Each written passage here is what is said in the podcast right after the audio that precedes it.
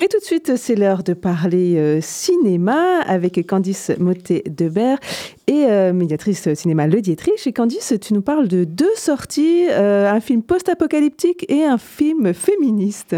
Tout à fait. Ou alors les deux sont aussi féministes en fait. Le premier, c'est un film australien.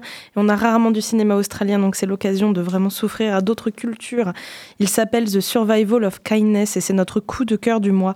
C'est un drame, un film post-apocalyptique réalisé par Rolf De qu'on a eu la chance de recevoir en avant-première euh, il y a quelques semaines.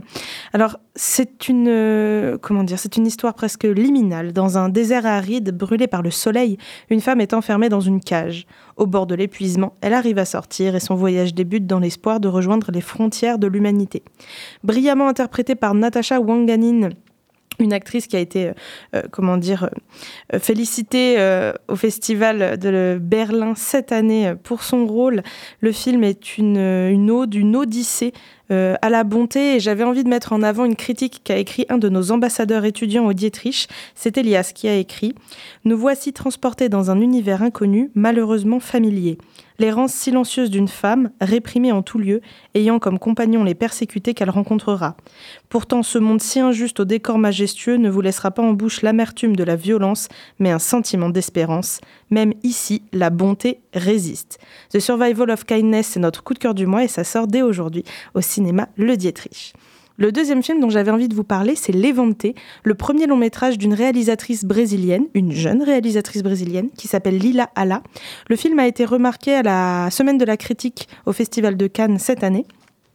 Et c'est l'histoire de Sophia, une joueuse de volleyball qui a 17 ans, qui est dans une équipe queer qui est composée de femmes transgenres et de lesbiennes, entre autres, qui apprend qu'elle est enceinte à la veille d'un important championnat qui pourrait bien changer sa vie. Ne voulant pas de sa grossesse, elle va chercher à se faire avorter et malheureusement, elle vit dans le Brésil de, de Bolsonaro et elle va donc essayer de se faire avorter au-delà des frontières avec le soutien de sa famille, mais à travers une société qui ne veut pas qu'elle dispose de son propre corps. Alors le film va très bien montrer un Brésil qui est déchiré entre évidemment des réactionnaires assez violents et intransigeants, et mais surtout va mettre en avant une frange bien plus jeune de la société, libérée sexuellement, une jeunesse queer qui a de l'espoir et qui aspire à des progrès sociétaux. Et comme les jeunes actrices débordent d'énergie, comme nous disent les Inrocks, avouons que nous avons été aussi séduits par leur enthousiasme et leur volonté. C'est également dès aujourd'hui, c'est l'éventé au cinéma Le Dietrich. Et puis un événement ce vendredi et oui, tout à fait. Parlons comédie musicale, parlons culte. Nous passons en séance unique, bien sûr, l'immense Grise de euh, Randall Kleiser avec les très beaux yeux de John Travolta et les très beaux cheveux d'Olivia Newton-John.